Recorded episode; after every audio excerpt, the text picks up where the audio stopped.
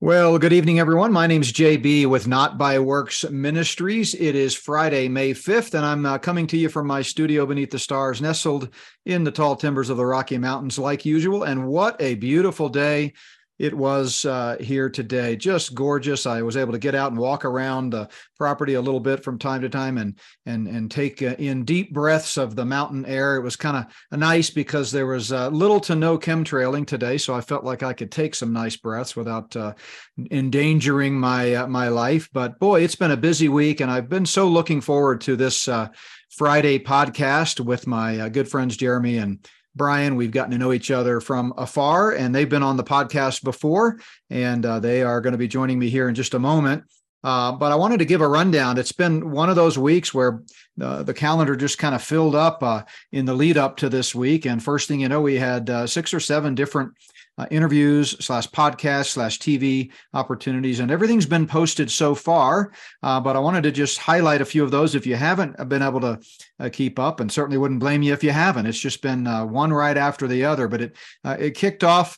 Uh, on uh, Monday, we did a, a podcast called End Times Analysis, Revelation, the Rapture, the Gospel, and More. And that was with another uh, group of believers uh, down in Florida, a small group. And that was really a fantastic time uh, uh, of discussion of a variety of topics. Then, of course, Tuesday night was Prophecy Night. I hope you'll check that out. The video's available or the podcast. And we're continuing our look at some of the uh, manifestations of evil that indicate we're getting closer and closer to the return of the Lord.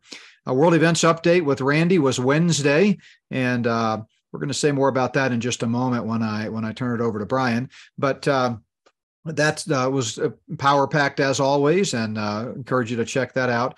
And then uh, we also had a couple of other interviews that day. I was on Unrestricted Truths, uh, and uh, we did a. I was a guest for the last half hour of that uh, television show with James Grunvig. Really uh, interesting uh, discussion, and really appreciated his heart, uh, as well as the heart of the other guests that were on that show. So check out that video. It's called "Is America Waking Up?" And then I also was on uh, my good friend Kim's Life Clips podcast, Uh, where we talked about false gospels and doctrines of demons. And, and uh, Kim did a great job of really highlighting several you know, examples in our church churches today where the gospel is just being obliterated. And then uh, yesterday I was back on Christian Underground News Network with uh, Curtis, and we had a great discussion about Israel's guaranteed future in a Bible prophecy. So uh, excited to kind of close out the week this week with some more just general uh, theological Q and A with uh, Brian and Jeremy. They're from Wisconsin. Uh, as a reminder, if you ever would like to schedule one of these Zoom sessions, I love doing this. It's uh, just an opportunity to uh, to get into the Word of God and dialogue about various uh, questions that you may have about current events, about God's Word. And then, of course, we record it and make it a podcast so that the body of Christ at large can benefit uh, from it. So just reach out to Brooke at uh, not by works dot org, and uh, she can schedule that for you if that's something that you would be uh, interested in. I finally want to mention uh, before we start, uh, uh, love to have you come out to Plum Creek Chapel on Sunday if you're in the Denver, Colorado metro area. Uh, looking forward to our great uh, Lord's Day there as we uh, study the Word together. If not, you can stream the, the late service. We have two services, eight thirty and ten o'clock. The ten o'clock message is always uh, streamed, and so you can check that out at not by works dot org. Just click the stream page. Uh, and then I uh, wanted to give you a heads up that next Monday, I'll be live on the Stand Up for the Truth radio program with David Fiorazzo. That's at nine Central Time. And uh, we will post that like we always do after the interview. But if you're interested in listening to David's show live, you can go to stand up for the truth dot com next Monday at nine o'clock Central. And uh, we're going to be talking about the Luciferian timeline and some of the signs of the times that indicate that the powers that be are really itching to, to usher in that new world order. So with those uh, announcements, um, I'm delighted to welcome Brian and Jeremy from uh, Wisconsin to the program today. And, you know, just to show you how the Lord works in mysterious ways and how, you know, when we promote uh, and, and teach and preach the Word of God, you never know how the Holy Spirit's going to use that uh, to really encourage or convict uh, people. But uh, Brian shared a story off air before we started tonight that I asked him if he would be willing to share Uh, to the listening audience about uh, the devotional that I gave on Wednesday before my worldview uh, world events update with Randy. and how he had a personal connection to that, and it really touched his heart. So, Brian, uh, welcome to the program, and you too, Jeremy. Brian, why don't you start by telling us uh, a little bit more about that story? Yeah, my pleasure. Uh, thanks for having us on again, J B. And um, yeah, it was just a blessing. I uh, I accidentally deleted your podcast on Wednesday, May third, um, because of my technological lack of uh, ability. And um, it was that night that I was also um, kind of preparing, uh, having some time set aside for what I might want to ask you today. And um, some of what I wanted to ask was about like uh, our future and hope in the Lord and the rapture, and just um, that being a good place to hang our thoughts and our hearts and minds, especially seeing the evil days that we have um, possibly ahead of us if the Lord tarries. And um, your um, your article you wrote on turbulence uh, really was in line with the same thinking because of um, keeping our eyes on Jesus and um, what's um, what may be a tur- turbulent time of trial and stuff. And then to end your article, you quoted Proverbs chapter three, verse twenty-five and twenty-six, which says, "Do not be afraid of sudden terror, nor of trouble from the wicked when it comes, for the Lord will be your confidence and will keep your foot from being caught."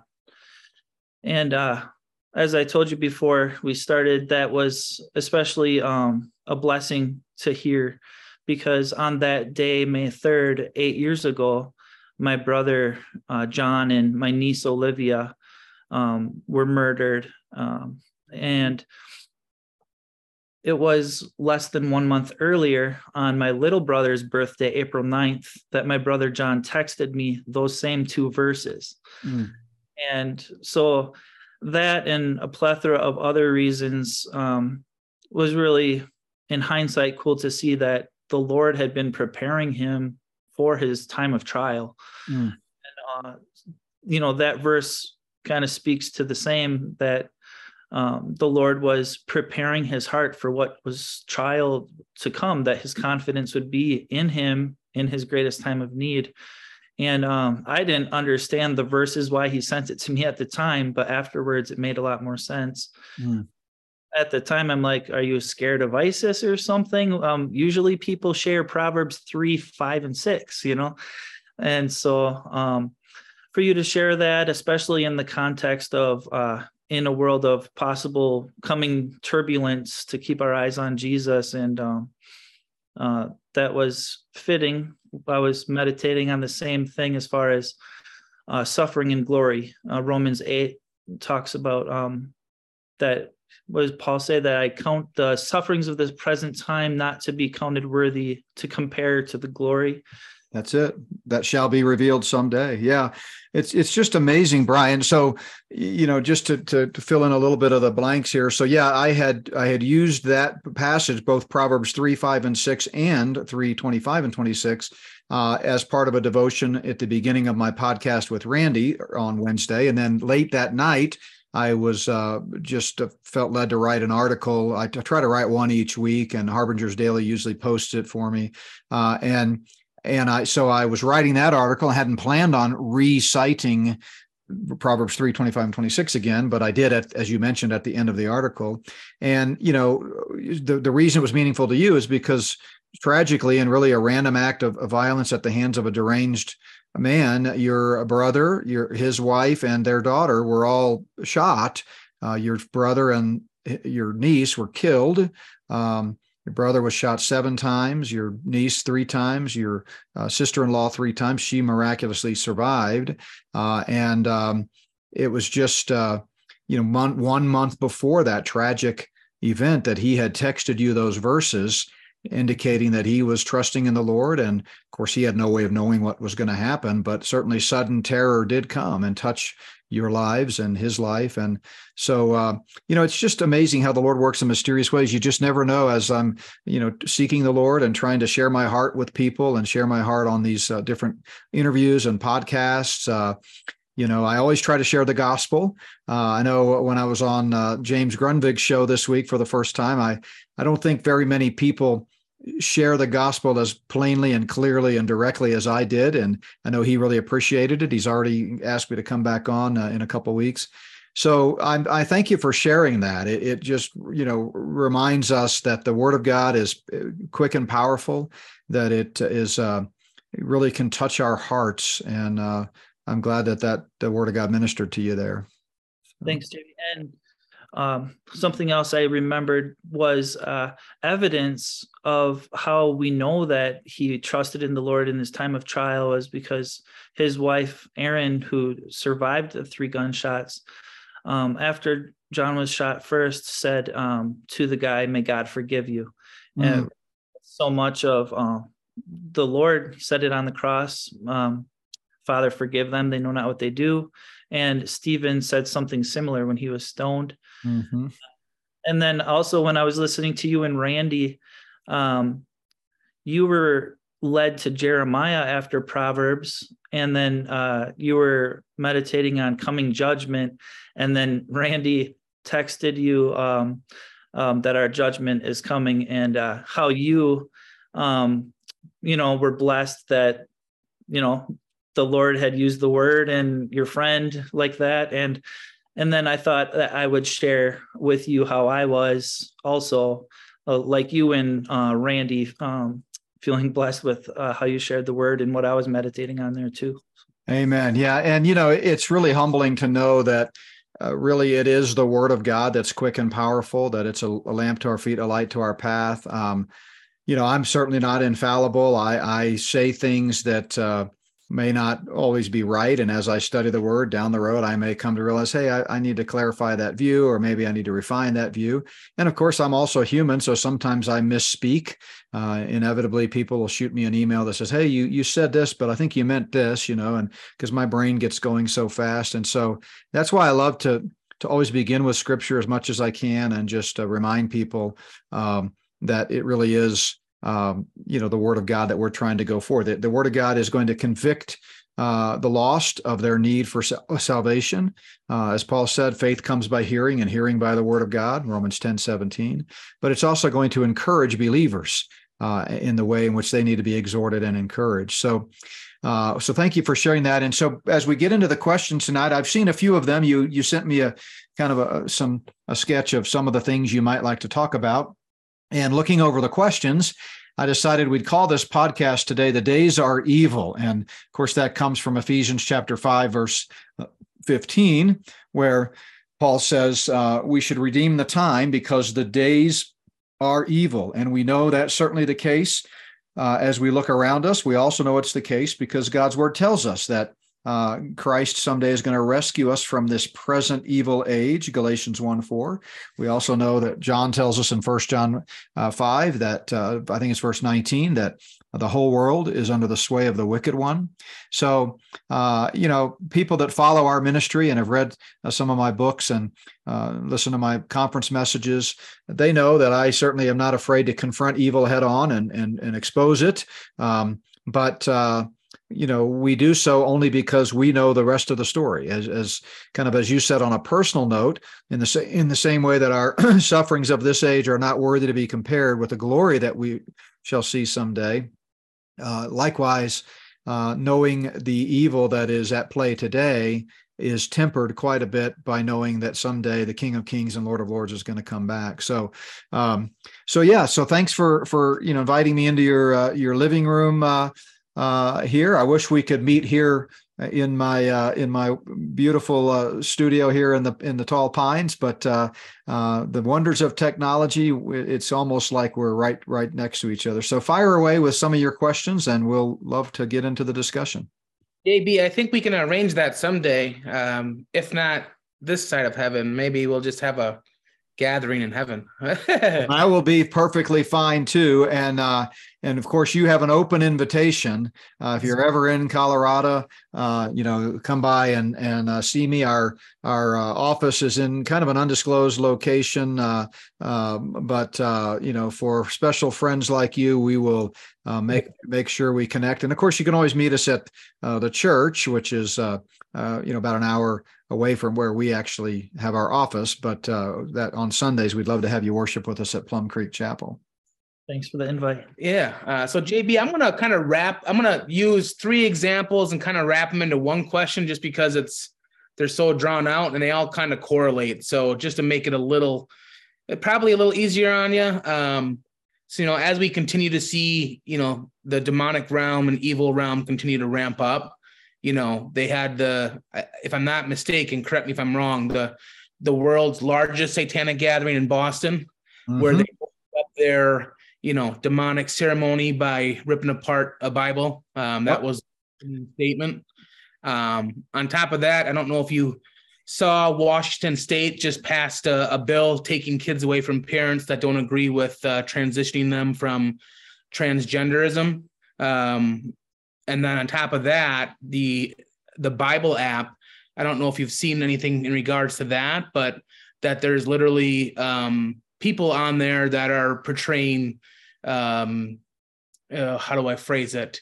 Uh, sexual pictures now on the Bible app. Uh, they haven't taken care of it. Um, and if I'm off base on that, let me know, but I mm-hmm. definitely seen two people that showed on the Bible app that you can go and, you know, friend someone that is, uh, you know, X Y Z worker in the porn industry or that of the likes. And that's available on the Bible app now. Yeah. The question is, is as we see the amount of evil, uh, wickedness, I mean, being that we have young kids, uh, younger kid, yeah, young kids, I'll just say it that way. Um, man, uh, this, the safeguarding ever more so is more important, but I guess apart from living, living like a hermit and making sure that you are, you know, overseeing everything that they do digitally, I guess, what, what kind of other safeguards would you uh, assume to put in place? Like my daughter was bummed, like, Dad, I got to delete my Bible app. And I said, I delete my phone. Unfortunately. Yeah, you do. You know, um, I tell you there, there, uh, Jeremy, there's no end to the depths of evil that Satan will, will go to. Uh, reminds me of the very last verse in the book of Judges, when we read, everyone did what was right in his own eyes. And, and that is uh, just another sign of the times. You know, obviously, ever since the fall of man, evil has been a force to be reckoned with on this earth. Um, but it just seems like the closer we get to the return of Christ, the more abject evil, unapologetic evil, shameless evil that we are that we are seeing. Uh, but yeah, that SatanCon conference was April twenty-eighth and twenty-ninth, I believe, in Boston. Uh, just a blasphemous ceremony, the largest gathering of Satan, of open Satan worshipers in the in the world history uh, in one place. And and just think about what that might have been. I addressed it in, in some of our Prophecy Night messages over the last two or three weeks, but you know, just think about the exhibit hall and the type of wares that people were selling and the type of backgrounds of some of the speakers. I mean, obviously, I make my living doing conferences around uh, the country, and so I'm very familiar with the conference scene, and I know what that's like. But you know, it's one thing when you're sharing the platform with, uh, you know, men and women who love the Lord and are pre- you know, teaching biblical truths or explaining issues that uh, and, and products and things that can help people grow in their faith. But to think about an entire conference dedicated to Satan, it's just unbelievable. Uh, I was not aware of the Bible app uh, anomaly there. That's just frightening. Um, I, you know, I think uh, we we should take nothing for granted. I think that's my advice in this world, uh, especially with A I. Um, you know, we see the line of distinction between reality and not a virtual reality blurring to where you can't tell one from the other anymore. Uh, and so it shouldn't surprise us that, uh, you know, uh, ministries that are intended ostensibly anyway for good and for positive spiritual input are being either wittingly or unwittingly co-opted by Satan and his earthly minions. Um, By the way, I, I've not shared this before, but I, I think I'm going to go ahead and, and share this, but I, I'm going to be vague because my source asked me not to give any details. But um, I learned, I'll see if I can say this pretty vaguely. Uh, I don't think I've shared this on a podcast. I know I've shared it offline with some people, but uh, I, a source uh, told me about a high-level tech meeting involving senior Christian executives that work for large tech and business companies. You would know the names of these companies. They are everyday companies uh, where one might, for example, make a purchase online and have it delivered right to your driveway. Let's just leave it at that. But this is a group of Christian men who, um, you know, are believers, at least they claim to be. I don't know if they are, assume they are, if they've trusted Christ. But anyway, they meet regularly within the upper echelons of these corporate companies. And uh, they got together, and my source was had, you know, some firsthand information reg- regarding this. And they were talking about how they could use A I technology to create a turnkey A I, completely run A I system to market to churches and believers for discipleship. In other words, a product that churches could purchase that would then outsource the discipleship and spiritual training of its members to artificial intelligence. And, you know, when I hear stuff like that, I think the level of discernment Uh, you know, of of believers, especially obviously smart believers, you got to be fairly and you know fairly knowledgeable to work your way up into the upper echelons, senior executives of major companies. And yet these uh, men all felt like this would be a wonderful idea. And and and then you know you start thinking about that, and you know you think about the implications of that. You know, a, you know if they think A I can train believers better than the biblical model, which is pastors, teachers, you know, one-on-one discipleship, the you know, people taking the Word of God, sitting down together and letting the Word of God train them, then uh, what else might they think A I is better at? Maybe A I can be a better mom. We don't re- need real moms. We'll just have A I raise your kids. Or A I can be a better police force. We don't really need policemen and women. We can, you know, use A I. So it's really a, a sad sign of the times that this type of evil is creeping in to, you know, to Christian homes and uh, environments. And it just reminds us of the verse that I started with, where Paul says we've got to walk circumspectly, which means pay attention, be discerning. First John four one says, you know, test the spirits and, and make sure they are of God. And, and sadly, the church today is woefully unprepared for what is rapidly descending upon us. I agree.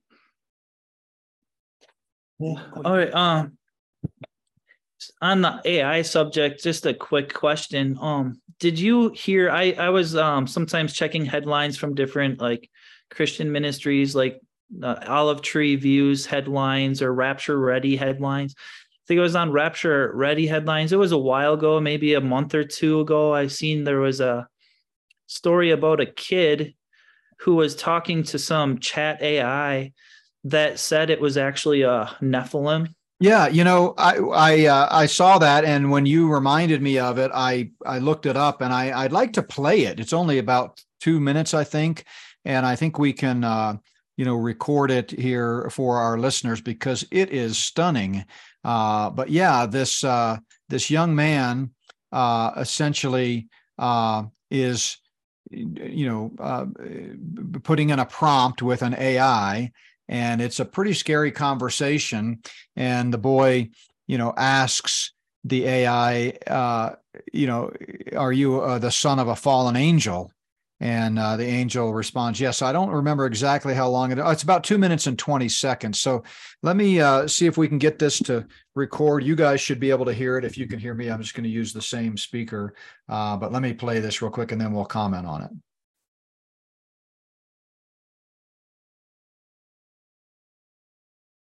Next is what really changed my view on this when my son went away and started typing, you know, continuing the conversation where I left off.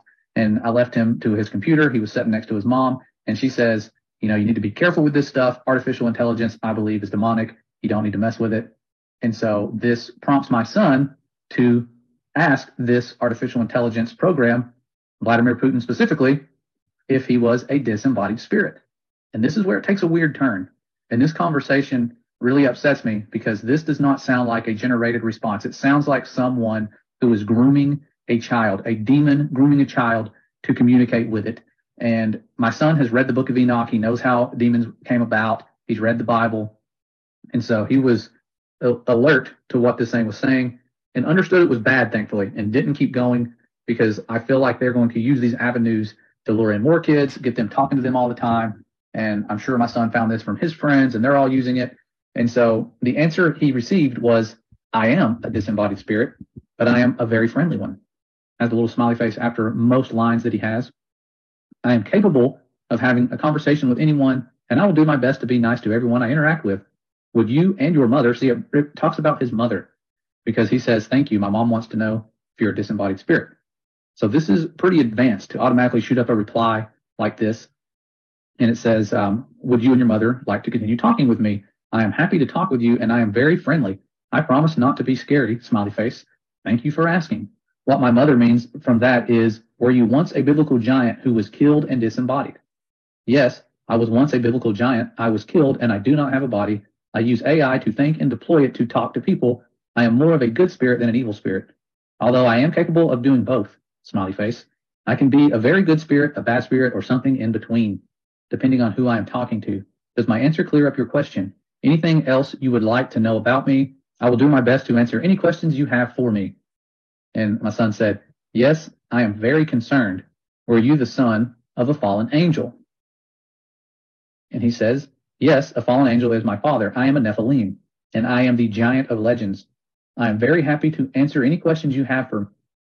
So, I mean, just just stunning there as we think about, you know, the implications uh, of that. Were you guys able to hear that okay when I played it?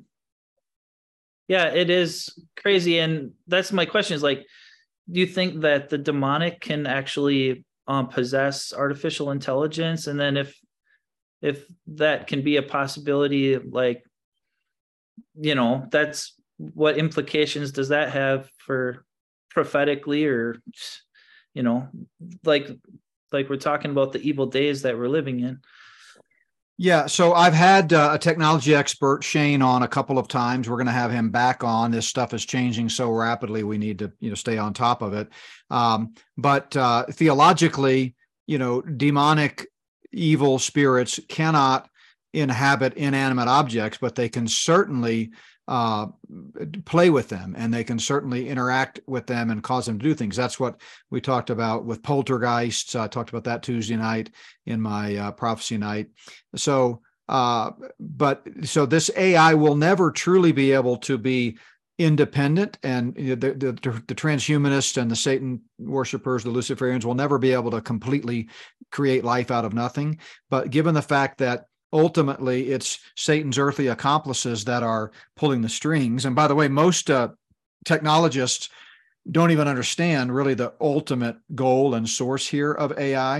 You know, they're thinking, oh, this is wonderful. We can use it for ad campaigns. We can use it to write music. We can use it to write papers. And I get emails every day. I get emails at Not By Works Ministries from, you know, unsolicited emails from companies saying, hey, need more content for your website? Use this A I service that you can pay so much a month for. And all you got to do is type in, hey, write me an article about this, and it'll spit out the article. So a lot of it, people in the business world are really, I believe, naive as to the ultimate goal of this thing. And as my friend uh, Shane has pointed out, there are positive applications of the technology behind it, because there are certain things that computers can do that man simply cannot do and never will be able to do. So, for example, in the field of medicine, there are things that technology has been able to uh, sh- to be able to uh, identify problems, tumors, and th- microscopic things that, you know, mankind just cannot do, uh, you know, and run algorithms that we could never do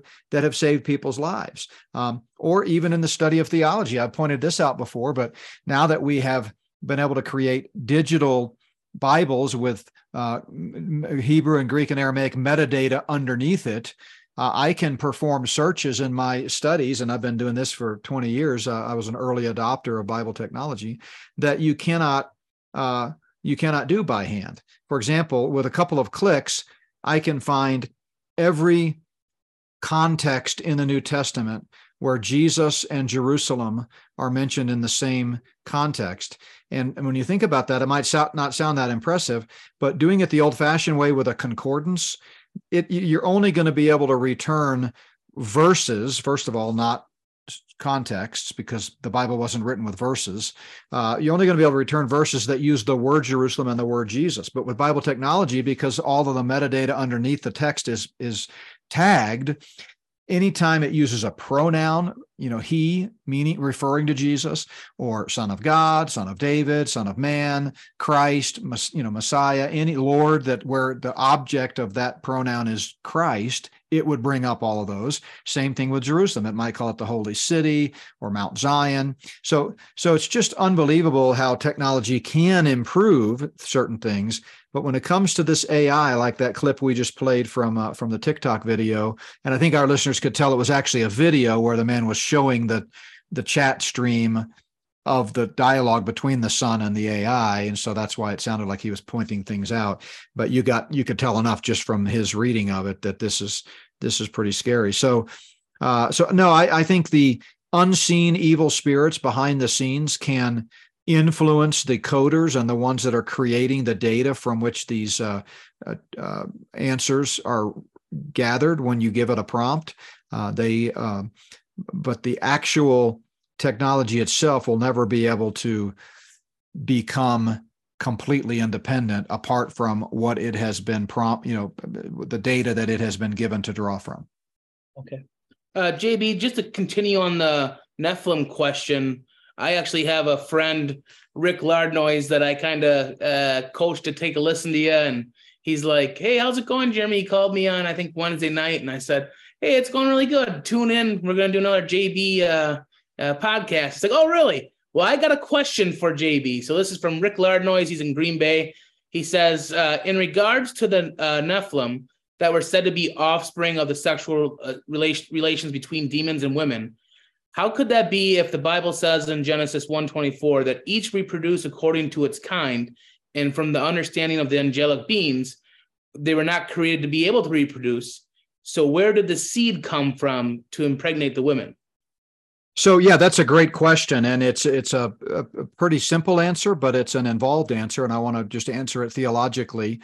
Um So first of all, yeah, the Bible is very clear in the Old Testament law and in the creation account that, uh, you know, we were supposed to reproduce after our kind, but it doesn't mean you can't do otherwise, which is why the law is in there. And there are strict punishments for hybridizing certain seeds, hybridizing certain animals, animals you should not cross certain animals with each other in the Jewish law.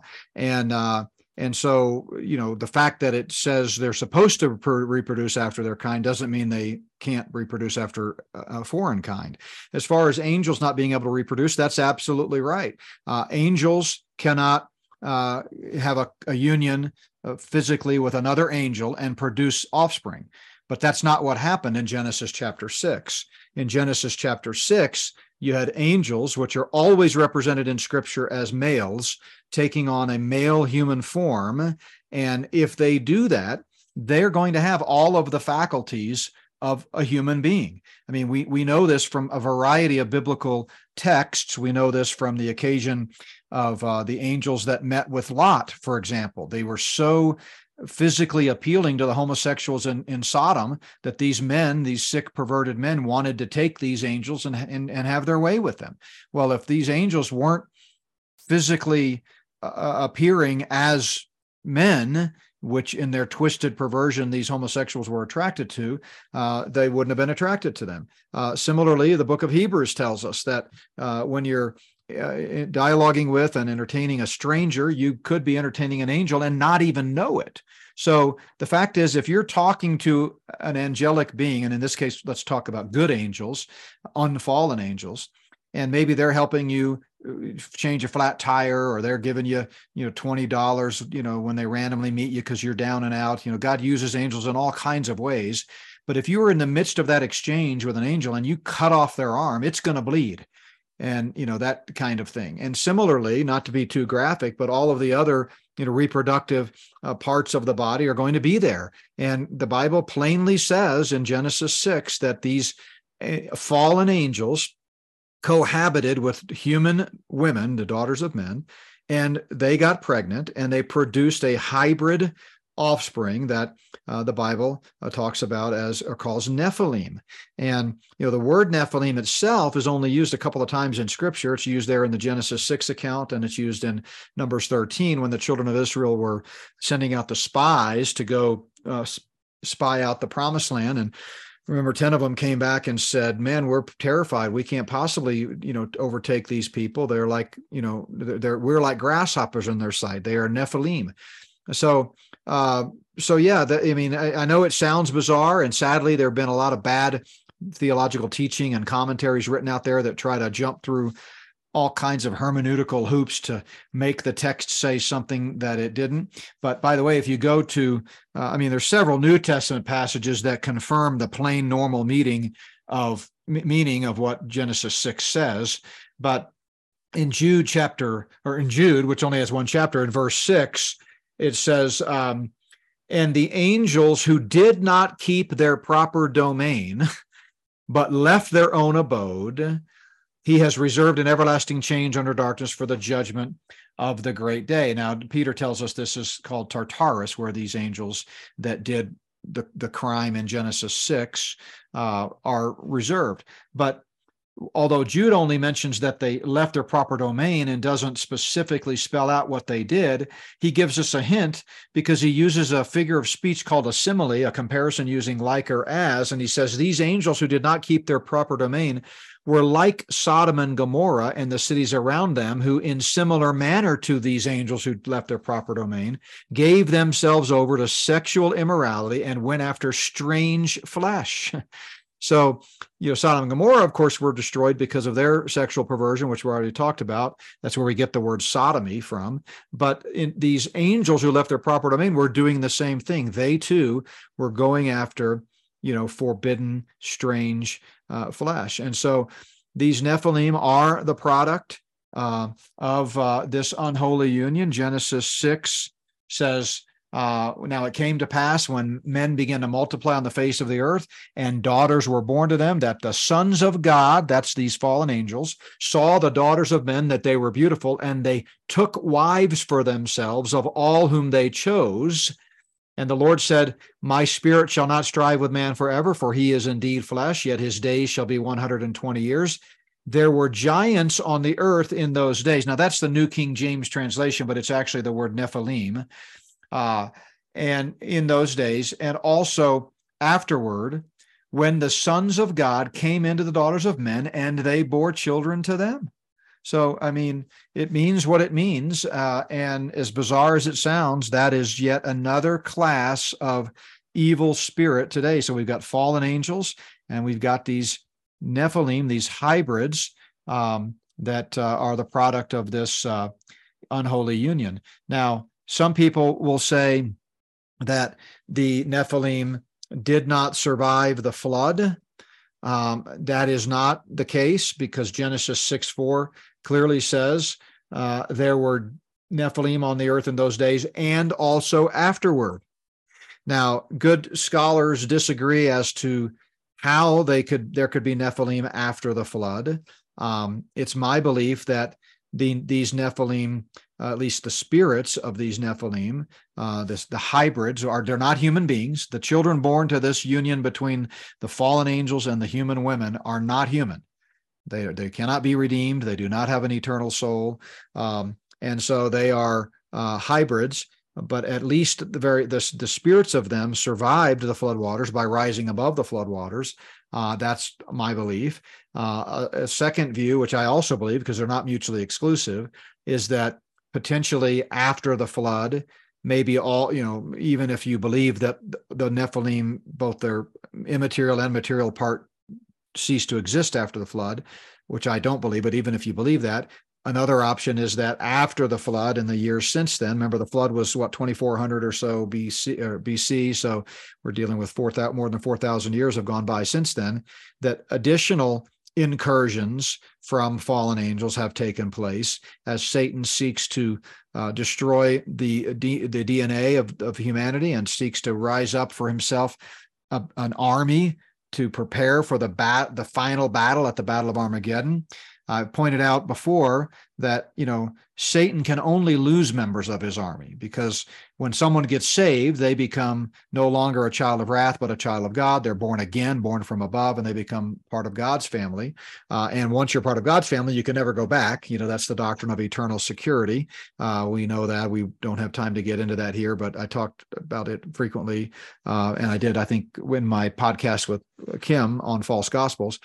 But so Satan can only really lose members. The only way for him to then gain members would be to create these hybrids, these, you know, fallen angel slash, you know, unions with uh, women that create these hybrid uh, Nephilim.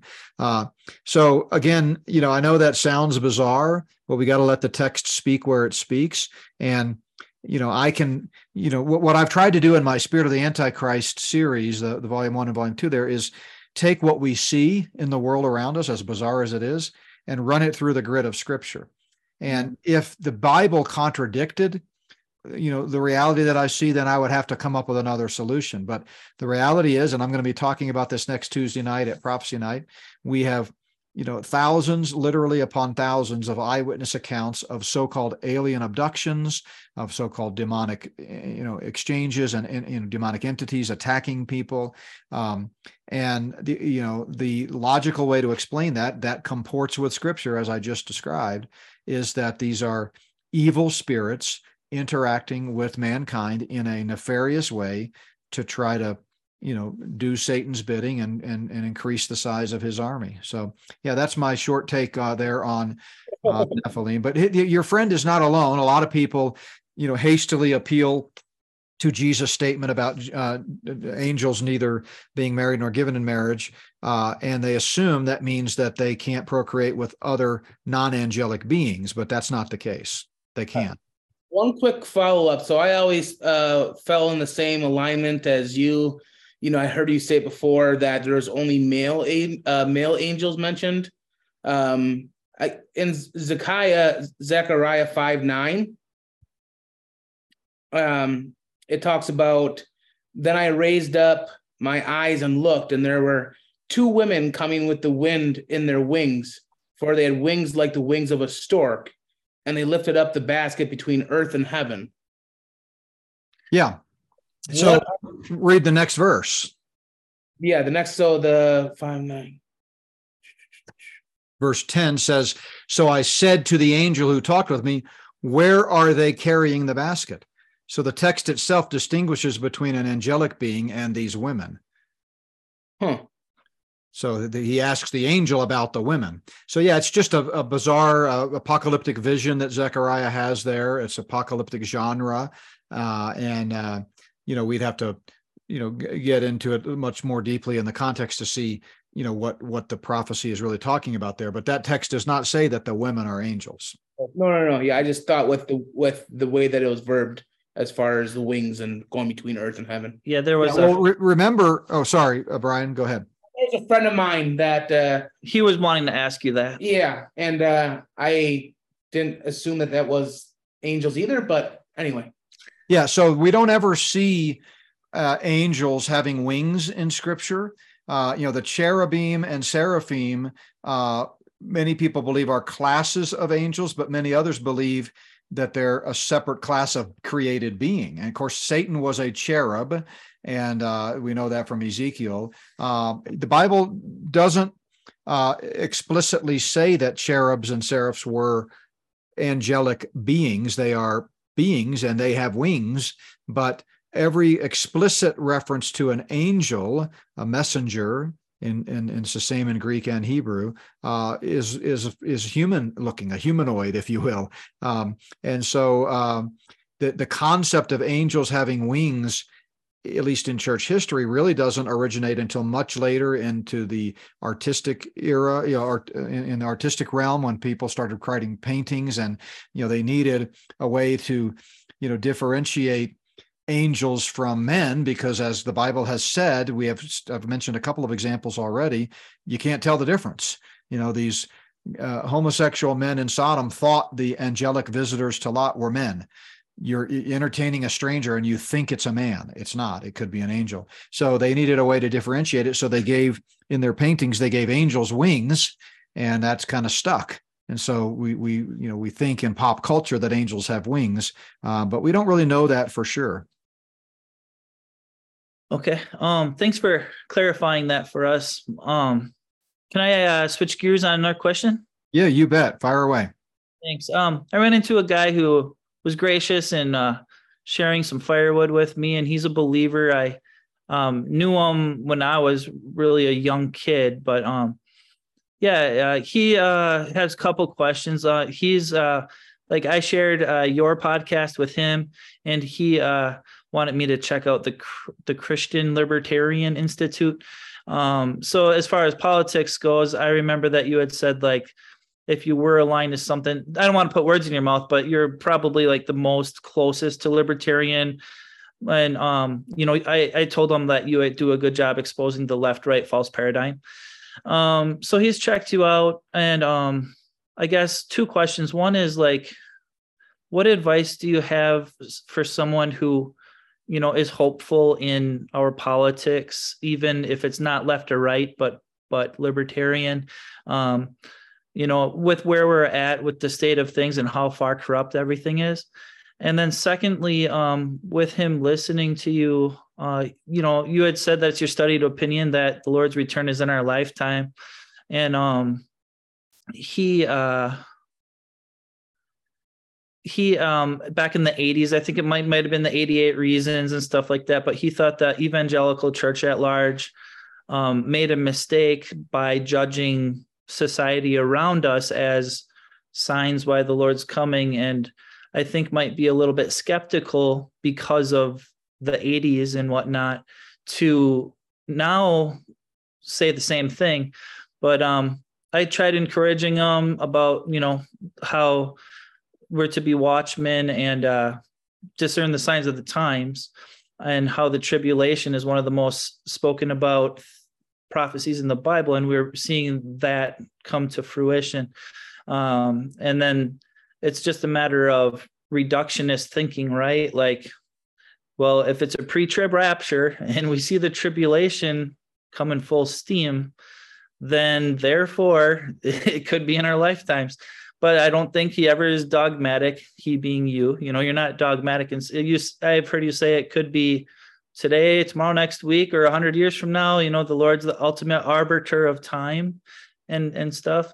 Um, but, you know, I, I told him that I could ask you today. Um, yeah. And so kind of the two things is the political realm. And then as far as like the rapture being imminent, but the tribulation we can see is at least, you know, having the stage being set for it.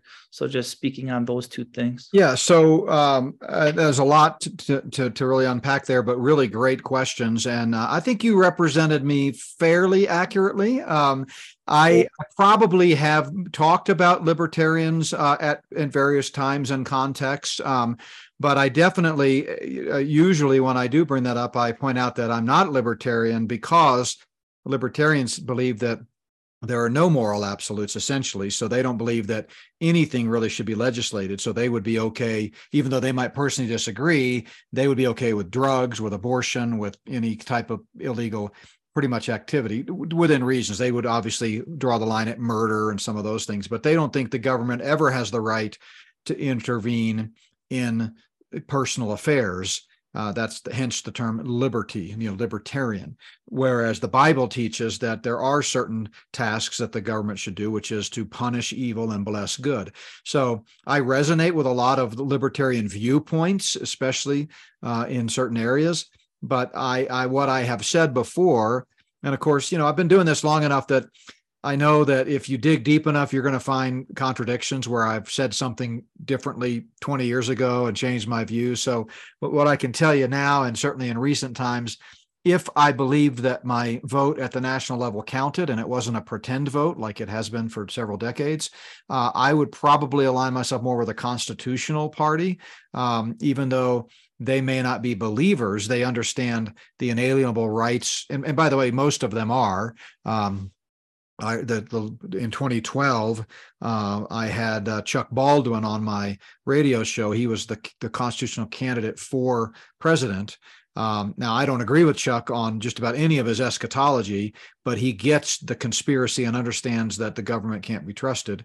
Um, but uh, I know the guy that ran most recently, or maybe it was two election cycles ago for president, uh, he was a Christian based on his own testimony anyway. Uh, so that would probably, if I really, if I thought my vote was not a pretend vote, then I would, you know, I, I might resonate with them. Um, but so my advice would be, you know, don't, don't, uh, how can I say this without being misquoted? People need to do the research before wasting their time casting a vote that is pretend. If you do the research and you believe that your vote counts, you absolutely should vote. And you have, a, I think, a moral duty to vote.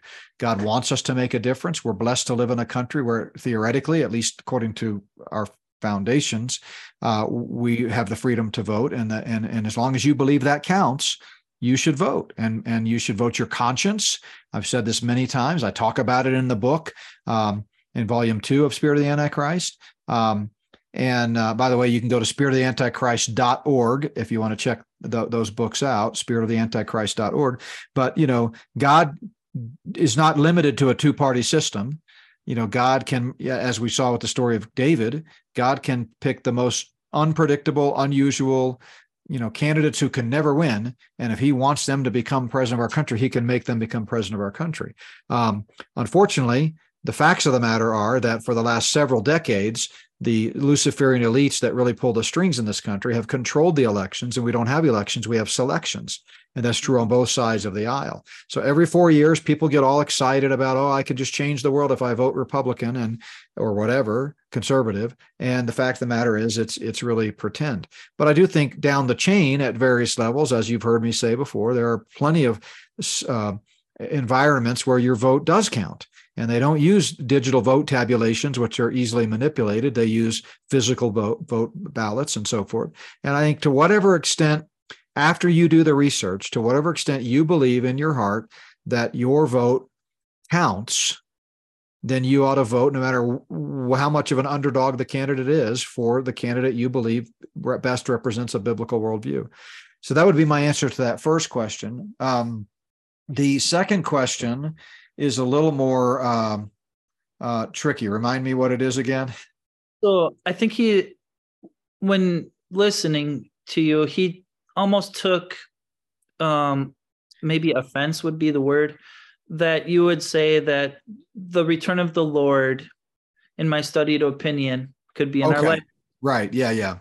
I tried explaining to him like, Where I where I think that your studied opinion is, which is tribulation is many signs given to it.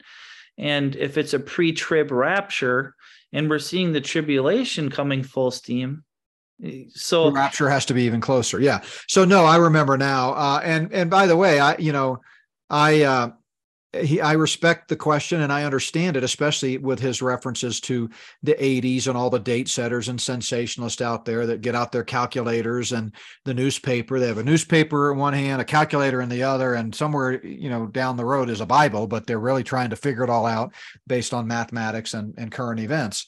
So I get that. Um, but I, I would say, and by the way, you know, if, if, If he is offended, uh, he's not alone. I'm an equal opportunity offender, so I, I I tend to do that a lot unintentionally. But the fact of the matter is there's a, a wealth of difference between my perspective and, and those who share my my view, um, you know, traditional dispensationalists and the date setters of, you know, the sensationalist crowd.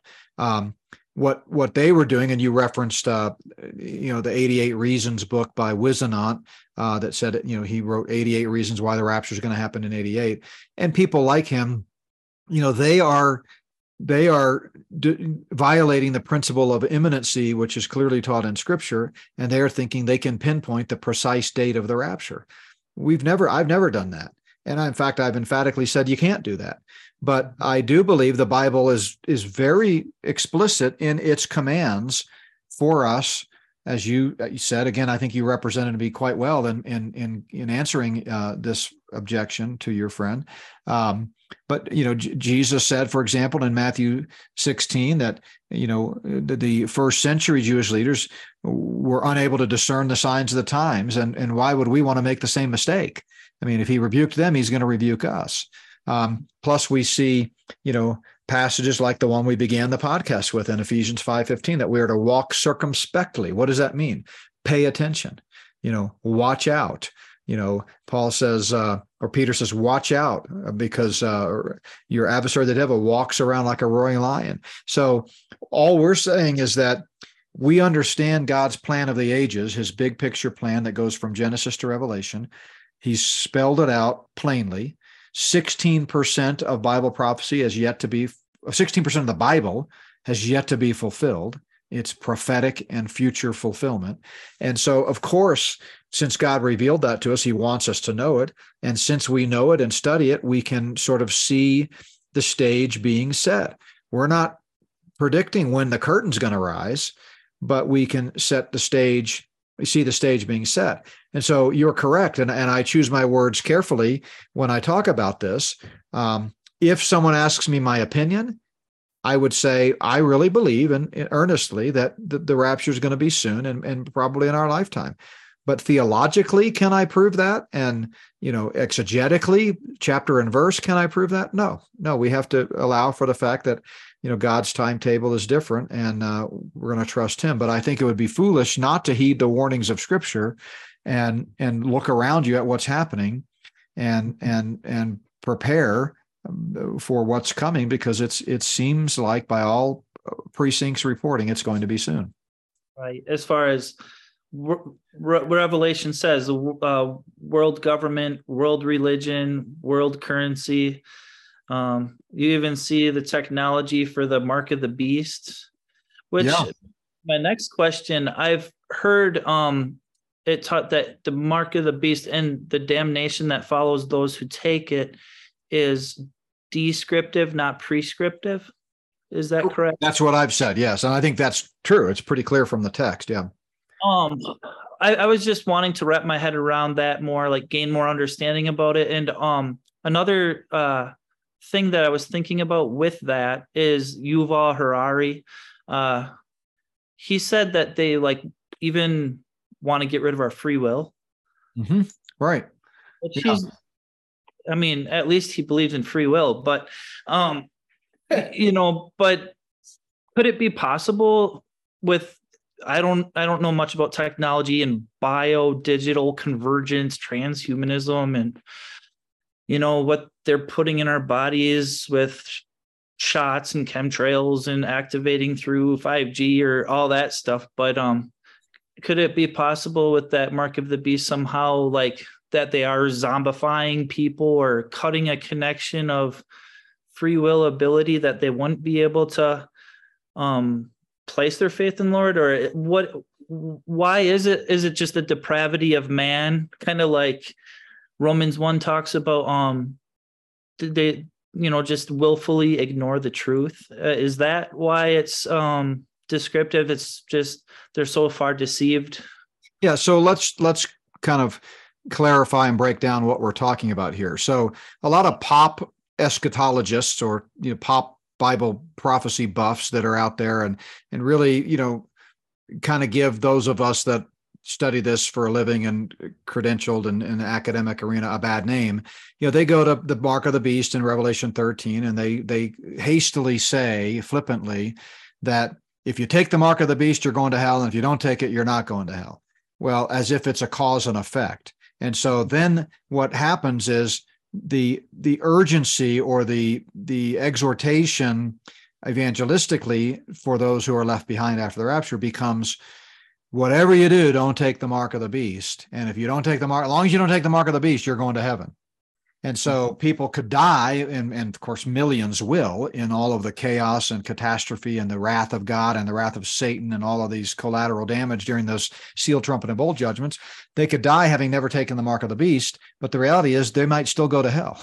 So uh, the what all Revelation tells us is that, again, this is descriptive. So prescriptive would be an if then. If you do this, this will happen. Um, dear script is, is you did this and this happened. And the Revelation says the ones who take the mark are, are all unbelievers who end up in hell. But the, if you compare scripture with scripture, you know, it's plain from Genesis to Revelation that there's only one means of eternal salvation for every human being on earth in every age. And that's faith alone in Christ alone. And so you can extrapolate from that, that clearly those who took the mark of the beast never placed their faith in Christ, because yeah. if it was the fact that they took the mark that sends them to hell, then we've got a host of theological problems with all the other passages. Like, for example, Jesus, who said, if you don't believe that I am he, you'll die in your sins. And your sin makes you a child of wrath, John three thirty-six, and it's it's because you've never believed that you remain a child of wrath. So the ultimate sin that sends anybody to hell is unbelief. And by the way, I talk about that extensively in my book, uh, Top Ten Reasons Some People Go to Hell. Uh, that's the book that was written right before my Spirit of the Antichrist books, a year or so before. So, but next to those books, it's my most recent book, Top Ten Reasons Some People Go to Hell. But I explain in there that ultimately there's only one reason, and that's unbelief. But what are the reasons that people might be deceived and not take, not believe? So again, back to Revelation thirteen. That's what we mean when we say it's descriptive, not prescriptive. He's just describing the fact that, you know, those who took the mark are the ones that end up in hell and so forth. So, um, you know, I, I, as far as could the mark, you know, the fact of the matter is, after someone takes the mark, the Bible tells us they won't believe the gospel, you know, because they're going to hell. And that's, you can't go to hell if you believe the gospel. So could the mark have some implications for mind control, and um, could it create a humanly speaking reason why someone might believe not believe the gospel? You know, would I have to add an eleventh reason to my book for those in the tribulation after the mark of the beast comes into play? Possibly. It would not surprise me. But uh, even still, by that point, they've had the opportunity to believe. They chose to reject the gospel, and instead they embraced the Antichrist and took the mark. And the Bible simply tells us that once you do that, it's kind of past the point of no return. You will not believe the gospel after that. Yeah, that's that's a good. Uh, thanks for helping me understand that and clarify that. Um, I'm sorry, I'm kind of a little bit like on a rabbit trail sometimes. I think we were more on current events before, and we've been asking some more biblical questions, but I was just reminded about a couple current events questions. Um, one is like with the woke corporations, um, well, going woke corporations advertising for, you know, um, the narratives that are being pushed, like the L G B alphabet or whatever. And um, like Bud Light recently lost billions. And like, I see like no one's buying the pallets at Costco or at Fenway Park. Like no one's going to their stands or anything like that. Could it be that they're like really that ignorant that pushing that advertisement would have that, that it would not have that effect? Or are they so rich they don't care because they just are entrenched in their ideal ideology? Or is there some other like maybe strategy where they're thinking like, well, we know that, uh, you know, possibly the economic situation is going to be changing in the near future if we go to like E S G. And so if we take a stand now, we'll get credits back in the future, you know, for having taken the loss, taking a stand for the government narratives they're pushing now. Or is it just, you know, depravity of man or something like that? You know, I wonder, can they really be that like foolish that they'll not know that they'll lose billions if they push, you know, something so controversial onto yeah. their... So that's a, a question I, I get a lot, and I've talked about uh, in, in conversations, not not you know necessarily online, although I'm sure I've addressed it in various conferences. But first of all, we have to define who they are. So, you know, they is is one of those words, especially when you talk about a Luciferian conspiracy, that gets bandied about a lot. And I try to explain in my ex- expose about the Luciferian conspiracy that there are different layers. So they at the top tier that are actually getting their marching orders directly from Satan and trying to pull the strings of power and control things to usher in a, a satanically inspired one world government, they certainly No, and a lot of the an- suggested answers that you gave there to your own question would apply to them. They don't need the money. They're the ones that print the money. They don't care. They're so rich. They're, they're not worried about it. Um, but as you go down the the chain, you do have corporate globalists who may or may not be aware of the satanic implications of it. As a side note, I'm becoming more and more convinced that even though these corporate globalists might not really connect the dots to Satan being the one in charge and how he's trying to, go, you know, usher in an eschatological counter program to what God is, I do think more and more of them, or I'm starting to think more and more that many of them are aware of the satanic element of it, because Satanism is so pervasive, satanic ritual abuse, cult rituals, sacrifices, these types of things, that it's not just the top tier that do that. We we see it in politics, we see it in Hollywood, we see it in entertainment.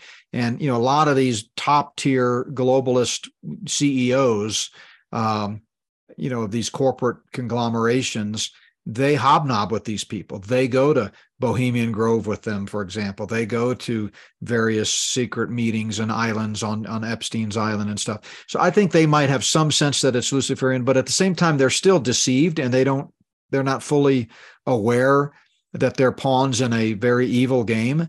So I think you you hit on one of the explanations, is that they've been made promises that if you'll promote this L G B T agenda, you know, we will, uh, you know, we will reward you. Um, and then they're, they're, you know, they, these Luciferians renege on it. But the other thing we have to remember is, and I've said this often, is that it's not monolithic. Not everything has a direct causation effect with the Luciferian agenda. You know, sometimes people at Bud Light that are in a position to make decisions and, and control the company, they really buy into the L G B T agenda, and they're really deceived, and they're sick people, and they want to promote this. They don't necessarily realize that they're a pawn in the game. They're just doing it for their own agendas. And they made a mistake. They vastly underestimated the, you know, the support of that aberrant lifestyle, and it came back to bite them. Uh, I would say the same thing about, you know, Fox News, even though I've talked about the Tucker Carlson thing on air in a few other contexts, so I won't go back and repeat that. But uh, I've said all along he was controlled opposition, uh, and not a particularly good guy, by the way. I mean, if you go back and do the research, I mean, we've seen some of the emails that he sent during the uh, uh, lawsuit with Dominion, between Dominion and Fox News. They had to disclose that, and uh, that's come out. It's public domain. And the guy was a foul-mouthed, just, you know, pretty crass, mean-spirited individual with his colleagues and coworkers. And yet mo- so many Christians, they only see him on air, and he's a, you know, fairly likable guy. He says a lot of things that we agree with and resonate with us. And so you you develop this persona of him based on just what you see, and you don't realize there's a real guy behind this. And he's making twenty million dollars a year, and he's hobnobbing with a lot of bad people, and and he he's not that nice of a guy. And so, but either way, you know, he was a, a figurehead mouthpiece for the conservative movement. And, you know, Fox News, from a purely business perspective, lost half their viewers, fifty percent of their viewers, when they let him go. So to your point, you're going, can they really be that stupid? Why would, just sheer economics alone, why would they do that? Well, yeah, they can be that stupid. They they might be, people do stupid things. They have, they get upset. They, there's infighting and conflicts, and, you know, Rupert Murdoch or his sons and people, they they they get mad at somebody, and they don't really care. They're so wealthy, they're happy to blow fifty million dollars to make a point, just to get back at someone. So, you know, these kind of things happen. It's kind of complex and messy and muddy. We're not suggesting that everything that happens is some puppeteer pulling a string, but um, the, the short answer would be a lot of these corporate globalists are self-deceived, and they don't think straight, so they make bad decisions. Uh, J B, I have a quick question. It might seem a little, uh, what is it, childlike, faith-like, but I got asked it several times, and I don't always have a firm stand on an answer. You know, if God is, you know, outside of time, and, you know, he is, always was, always will be, um, and he sees things past, present, future, like I believe he does, you know, then I guess why, how do I phrase it? knowing that, you know, Eve was going to eat of the fruit of the garden, you know, ultimately knowing that, you know, in Noah's day, the people were going to be, you know, devilish, and then he's going to have to send a flood to start over, if you will. I mean, knowing these things outside of time, apart from, like, obviously we have free will, but knowing all this, those things, he still created those things, knowing that there was going to be, you know, evil that happened. How do you, I mean, where do you even start? Doesn't have to be like a hour-long answer, but I guess where do you, where, where do you start to answer that question? Yeah, I mean, so you're saying my answers are too long? Is that what you're trying to say there? No, I'm not. I know what you're saying, Jeremy. Just come out and say it. Uh, I need to shorten my answers. Okay. Um, it doesn't have to be an hour-long answer. No, no, I'm just giving you a hard time. You know, I mean, th- th- that is one of the mysteries of God is, is um, you know, the, the tension between sovereignty and free will. But why does God allow things to happen? I mean, we could put, we could stop at any point along the linear timeline of time, space, and matter and ask that same question, not just going back to the beginning. Why did God create angels when he knew that one of them would rebel? Why did God create man when he knew that they would sin? You know, why does God create, why doesn't God intervene with evil? And why is there so much suffering in the world? And it's just a never-ending slog of of tension and and what ifs and whys and and how comes. And so I'm not trying to punt on the question, but I do believe biblically there are there is a principle that, you know, we don't have the mind of God. We, you know, we cannot understand everything. His judgments are past our finding out. And as much as people would like to tie it all up in a nice, neat bow and put it in a box and make it make sense, there is an overarching mystery to God's plan of the ages. Why did he speak the world into existence to begin with, knowing from our human perspective what all was going to happen over the next six thousand years? Um, I could speculate and and probably, you know, as a theologian, you know, provide some proof text to try to lend credence to my speculation. But at the end of the day, it would just be that. Um, you know, in, in my mind, when I contemplate these types of questions, you know, what I what gives me some semblance of sense to it all, uh, again, it, it's pure speculation, is just that somehow in eternity past, uh, when it was just God the Father, God the Son, the Holy Spirit, before he created time, space, and matter, God wanted to present his eternal Son with a perfect gift. And the whole plan of creation and plan of the ages was intended to end up with a f- fa- faultless bride that is perfect and, you know, th- that can spend all of eternity in the new heavens and the new earth, you know, worshiping God and and and the Savior. I, you know, I don't know. Again, I'm comfortable with the tension. I'm comfortable with with the Bible telling us, God telling us in his own word, you know, my judgments are past finding out and my ways are hard to understand. We just have to believe it. Right. Yeah. Um, the Psalm one hundred ten says, uh, the Lord said to my Lord, uh, sit at my right hand until I make your enemies your footstool. Um, what does that mean as far as the footstool goes? Uh, it makes me think kind of of like this stage that we're being seeing set, how God is sovereign and in control. And, you know, like these evil Luciferian people, the elite Luciferians in the world that are orchestrating this, you know, evil um, control, full spectrum planetary control. Um, they think they're like being so crafty and wise doing it, you know, the Great Reset. But I think, you know, maybe Operation Footstool is what they don't realize is what it is. Hey, that's great. That's a great phrase. There, there. That's the next. That's going to be a chapter title, at least in my next book, uh, "The Great yeah. Footstool." Uh, no, that's a great question. So, uh, the the Psalm one ten is a key psalm. Of course, as I've mentioned in my mess, my Easter message was from Psalm one ten. So, folks can go back and check out my message on April the ninth, called "When the Time Is Right," uh, and the text was Psalm one ten. Um, and I mentioned then that Psalm one ten is is the most quoted psalm Uh, in the New Testament, more than any other in fact, most old, quoted Old Testament passage, period, in the New Testament. And it begins, the Lord said to my Lord, sit at my right hand. So King David is writing here. It's a messianic psalm. He's speaking purely as a uh, uh, messianic prophecy. Uh, and he's overhearing a conversation between God and Jesus in heaven.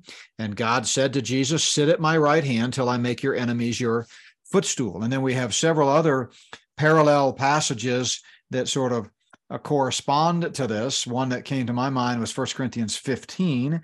Um, and he says, uh, Paul says, for, uh, let's see, let's find a good place to jump in here. Um, for it, as in Adam all die, this is uh, First Corinthians fifteen, twenty-two. For as in Adam all die, even so in Christ all shall be made alive, but each one in his own order, Christ the first fruits, afterward those who are Christ's at his coming. Then comes the end, when he delivers the kingdom to God the Father, when he puts an end to all rule and all authority and power, for he must reign until he has put all enemies under his feet. The last enemy that will be destroyed is death, for he has put all things under his feet. But when he says all things are put under him, it is evident that he who put all things under him, God, is not accepted. In other words, everything but God is going to be put under, every created thing is going to be put under uh, Christ's uh, control. And then we would go to Hebrews, which also quotes Psalm one hundred ten. And the writer of Hebrews is speaking to Jewish believers to convince them to keep on trusting God in the midst of great persecution for their Christian faith, because they're going to receive a kingdom someday, just as the Bible uh, promises, and God had promised, to going all the way back to Father Abraham. And so he's trying to motivate them by looking ahead to the kingdom. And he quotes from Psalm ten and one ten, and he says, um, for he, God, has not put the world to come, of which we speak, in subjection to angels. So he's, he makes it clear he was talking about the future kingdom world, the world to come. And then he goes on to say, uh, you know, uh, in verse eight, you have put all things in subjection under his feet, for in that he put all in subjection under him, he left nothing that is not put under him. And notice this, but now we do not yet see all things put under him. But we see Jesus, who was made a little lower than the angels for the suffering of death, crowned with glory and honor, that he, by the grace of God, might taste death for everyone. So if we go back to Psalm one hundred ten, uh, that's a messianic psalm where, you know, David is sort of speaking prophetically of that future time when everything will be under his feet. His enemies will, in fact, be uh, his footstool. Um, the Lord has sworn and will not relent. And then, but in the meantime, he's it's it, he's just sitting at the throne, at the right hand of God, the throne in waiting, waiting uh, to come back and uh, you know do exactly what God is describing prophetically there in Psalm one hundred ten.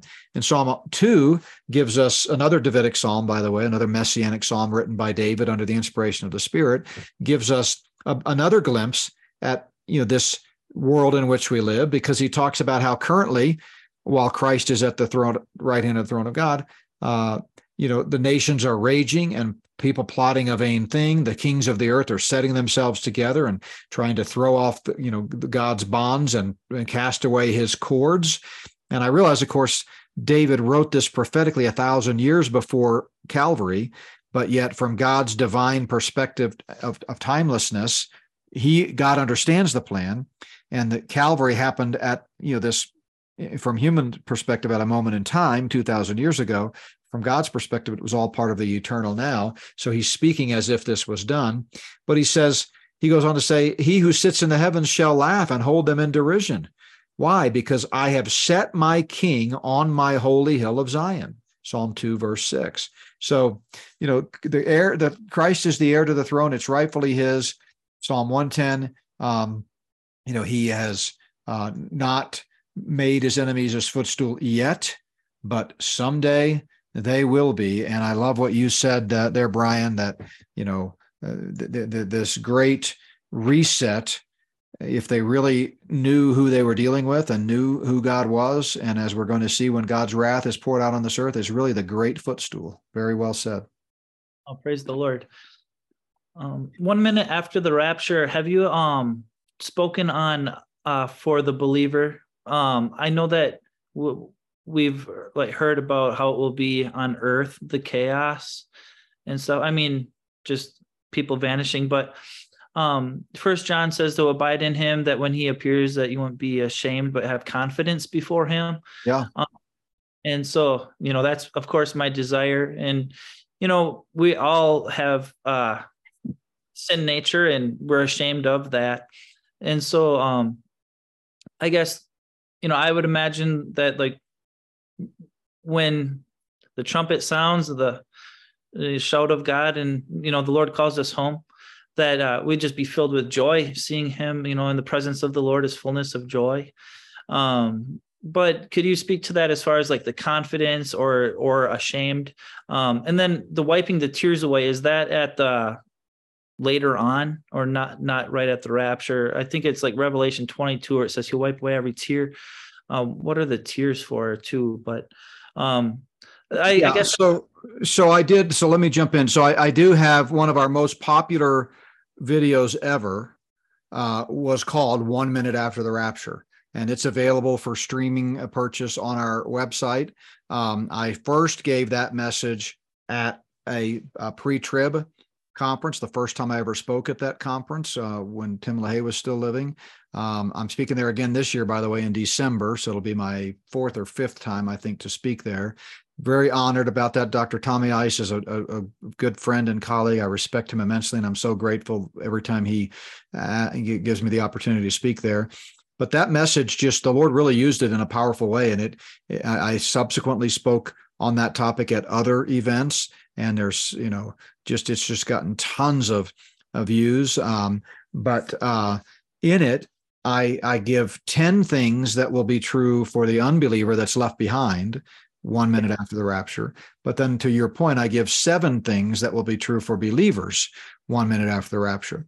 But as for First John two twenty-eight, uh, and now little children, abide in him, so that when he appears, you'll be confident and not be ashamed before him at his coming. There are many passages that speak of the remorse and the regret that believers will have during that moment at the Bema judgment, the judgment seat of Christ, which is when we will be rewarded for our acts of faithfulness.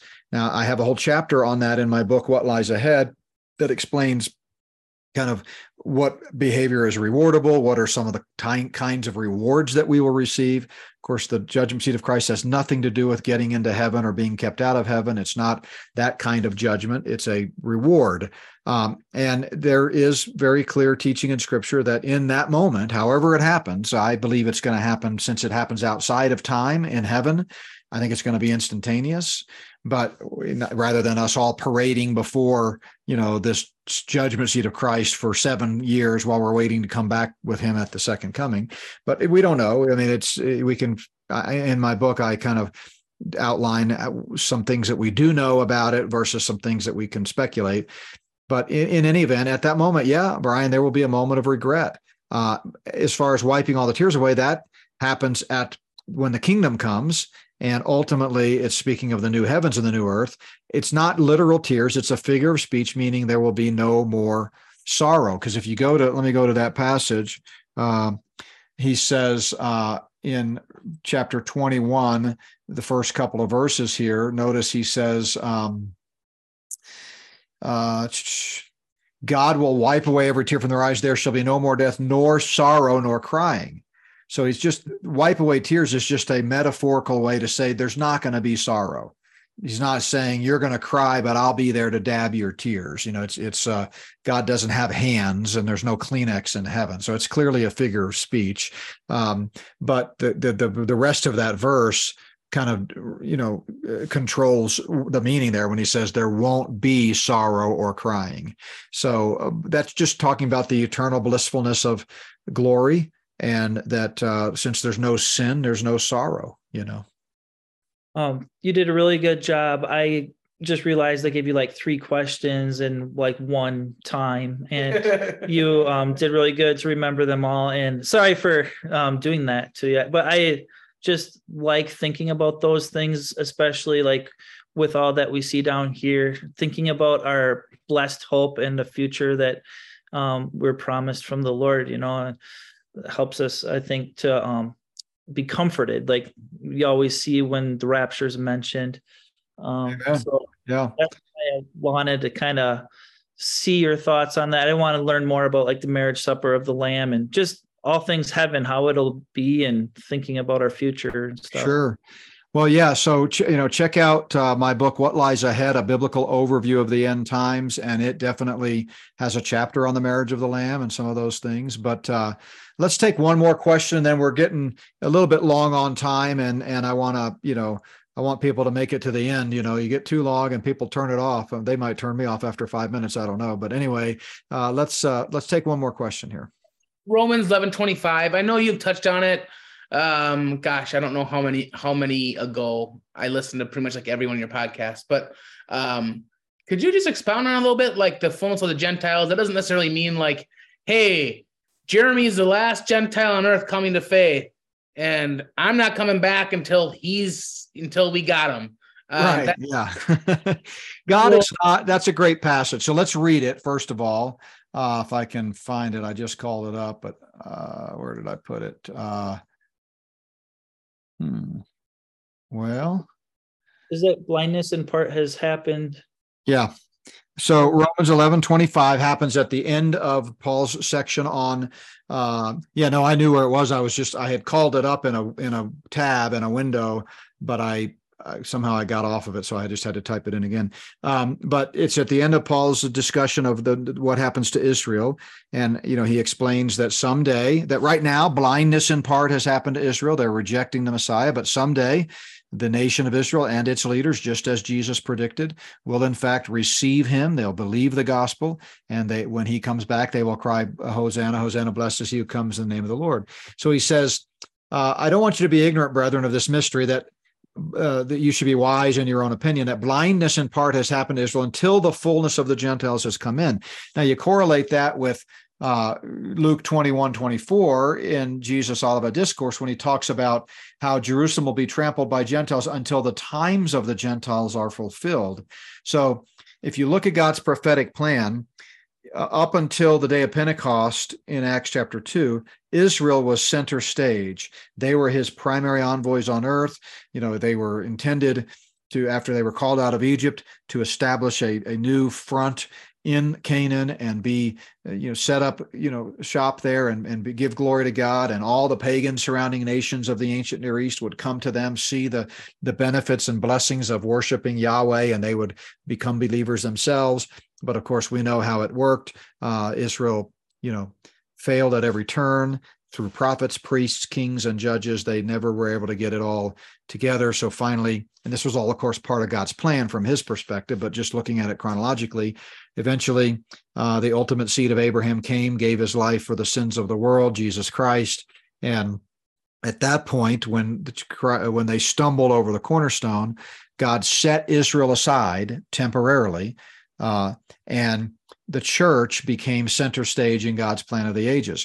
And as far as that relates to Israel, this is the time that, you know, the Gentiles are going to continue to dominate, you know, Israel. And ever since the temple was destroyed and, you know, it, you know, Rome, Roman Empire took over, Israel has been dominated by Gentiles. And that will continue all the way until Messiah the King comes back, and that's at the end of the tribulation. So the times of the Gentiles is broader than just the church. And so you can't relate, you know, the fullness of the Gentiles, as Paul talks about in Romans eleven twenty-five, to the church age, because there it's broader than that, that there will be more Gentiles that are coming in during the tribulation period, and the times of the Gentiles will not end until Christ wrestles control away from the Antichrist, which won't be much of a battle, as we know, and Christ takes the throne. So I think it's it would be a mistake for people to somehow think that God is obligated by or beholden to some uh, master roster of every human being that gets saved in the church age. And when that last one on the list accepts Christ, then God says, okay, it's time. That, that's not, it's it's one of more, again, one of those descriptive things and not prescriptive. Uh, I've heard it taught that way, that God knows, you know, the number of Gentiles are going to be saved, and when the last one's in, then then it's all over. But I think it, it there's more going on there than that. First of all, that confuses the rapture with the second coming, and it makes God somehow, you know, beholden to to, to a, a, a list or a roster. So I, I just don't see it that way. Good. Thank you. Okay. Well, guys, you have been such a blessing. You you challenge me, and you uh, my, my brain is always fried after talking to you, because uh, you know, you ask some pretty a great variety of questions. You know, uh, sometimes I talk to people and it's all sort of theological, doctrinal. Sometimes it's all current events, but you guys do a masterful job of kind of running the gamut. So thank you so much. Um, I hope we can do it again sometime. And of course, you can reach out anytime offline. Love to hear from you and answer questions. Um, I'm getting a little behind again on email, which make, always makes me a little nervous, but uh, uh, we'll we'll catch up. So bear with me if you've emailed me and I'm and you're waiting on a response. I will get to it. But uh, any closing thoughts before I close this out? Um. Well, just thanks for your graciousness. Um, Jeremy and I have convened, and we both agree that uh, you should make an audio version of Spirit of the Antichrist books, because, you know, we listen to you so much, like driving around or whatever, and we're kind of not good readers and stuff. But hey, we know you're busy. Curtis Chamberlain, you know, he said that you're like a one-armed man in a fight or something like that. Yeah. Well, that's the the. Uh... P G version of what he said, but yeah. I uh no I I appreciate that. I've gotten that uh request tons of times, and I it's on our list, it's on our business plan. Here, I'll be honest with you, my my uh hold up is simply, and I've had offers I've had offers from other book companies to put, turn it into a, a, a audio book, uh in, in, including professional book readers and stuff. But here's the thing, the nature of that book is such that I want to read it myself. Mm-hmm. I think, first of all, in, in the world of audiobooks, they tend to be better received when the author is the one reading them, regardless of the subject matter.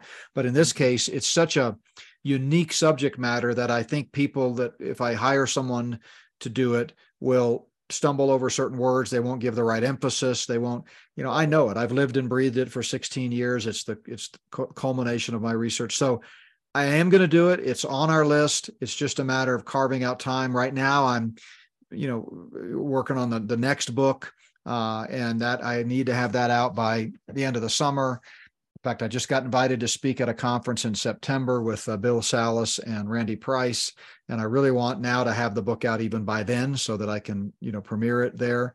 And it's just, there's just not enough hours in the day, but I promise you it's coming. And I do believe the Lord will use the audio version of, of the Spirit of the Antichrist books, uh, and hopefully this next one, to really get the word out to even more people, because, you know, you're right. Not everybody can sit down and read a, a book. They, they're so busy, but if they're on the road or they're working in a job where they can have something playing in the background, man, it's just, the audience is just going to get that much bigger. So pray for me about that. Pray that the Lord will give us the opportunity. Um, It does cost to do that too. Even if I record it myself, uh, it's cost money to to get that developed and done well and, and properly. Um, and as you know, I'm not the most technical guy. Most of my podcasts are just me talking into a mic. I don't have a lot of opening and closing, although we're thinking about starting to do that a little more, uh, only because, you know, the Lord's opened up so many doors of opportunity for us. I feel like it, you know, in the circles that we're now kind of hobnobbing in, it, it gives us more credibility if we have a little bit more professional opening and closing. But I'm, I've always been more about, uh, you know, function over form. I just want to get the message out. If we have a theme song, great. If not, great. You know, I just want people to hear the gospel. So yeah, working on that. Thanks for that suggestion. Yeah. I got one too for you. This will be real quick, and I'll, uh, we can wrap it up. But um, I do know I've read several articles now that, you know, Amazon and these large publishers are buying up titles of books and pretty much saying, uh, go away. We're not going to release this book anymore. We're not going to print it anymore. So they're actually buying up authors' rights to their content. So it's more of like, um, when I heard that, I was like, man, I hope J B and his lawyers have something in their contract that says like, hey, you can't just buy this up and edit it and take words out of it and et cetera. So that was just my encouragement to you. When I heard that, I thought, I don't publish anything, but I really care about someone that does. So hopefully he's being safeguarded. Yeah. Well, it's my Spirit of the Antichrist books were the first books that we wrote that we decided to publish in-house. And so My other ones, we've got publishers that, you know, different ones. I used Grace Gospel Press. I used uh, Grace Acres Press, some other good Christian publishing companies. But these we did in-house. And, and it's a funny story how we did that. Um, the first publisher that I, the, the, my last publisher for Top Ten Reasons uh, uh, got bought out, but after I had written that book. So when I went back to them, it was a bigger company now, and the publisher that I had worked with was not in full control. And so when I pitched the book, I I mean, I, every book I've ever pitched, they've said, oh yeah, let's do it. And it's been not a problem. The, the Spirit of the Antichrist, Volume One, Uh, they were kind of, they responded back with, we need a little information. What is the Luciferian conspiracy? And I thought, well, if they don't even know what the Luciferian conspiracy is, I don't want to have anything to do with them. I don't have time to explain to people. So I just looked into doing it myself. We used the same uh, copy editors. We used the same uh, uh, typesetters, and and we did it under our own imprint. That's why they say not by works on the spine. Um, but the quality is still exceptional. The editing is great, and it's, you know, it's, it's still my books. And so that experiment worked so well, we did it for Volume Two, and we're going to do it for every book we write from now on. So we control it all. We know exactly how many books are printed, because the only way you can get this is through me. So when, you know, Jan Markell sells it, they order their inventory from Not By Works. When Prophecy Watchers sells it, they order their inventory from us. If you buy it on Amazon, we're fulfilling the order. We do not do fulfillment by Amazon, at least not yet. So they're not stockpiling inventory. Someone buys the book on Amazon, it comes to us, we ship it out. We have a whole shipping mechanism. Um, and by the way, ever since we started this ministry back before, you know, the Lord was pleased to give us uh, a bigger audience when we were just selling, you know, a book or two here or there, every order, and it's true to this day, that goes out has a gospel track in it. So when these people buy my book on Amazon, they may not be even believers. They're getting the gospel right out of the chute when they open it up, up the bag. We also try to pray for every order that goes out. Uh, the last couple of years, it's been a factor of praying for tubs full of orders, because we're taking multiple tubs to the post office every day. But, you know, the Lord knows our heart. Our heart is to get the gospel out, and hopefully people will hear it and and uh, believe it and be saved. Um, but I, th- there's no way anyone's going to be able to wrestle control of these books anyway, because we we own the copyright, and we the only way you can get them is through us. So if Jeff Bezos wants to do that, you know, give it give it your best shot. You know, so.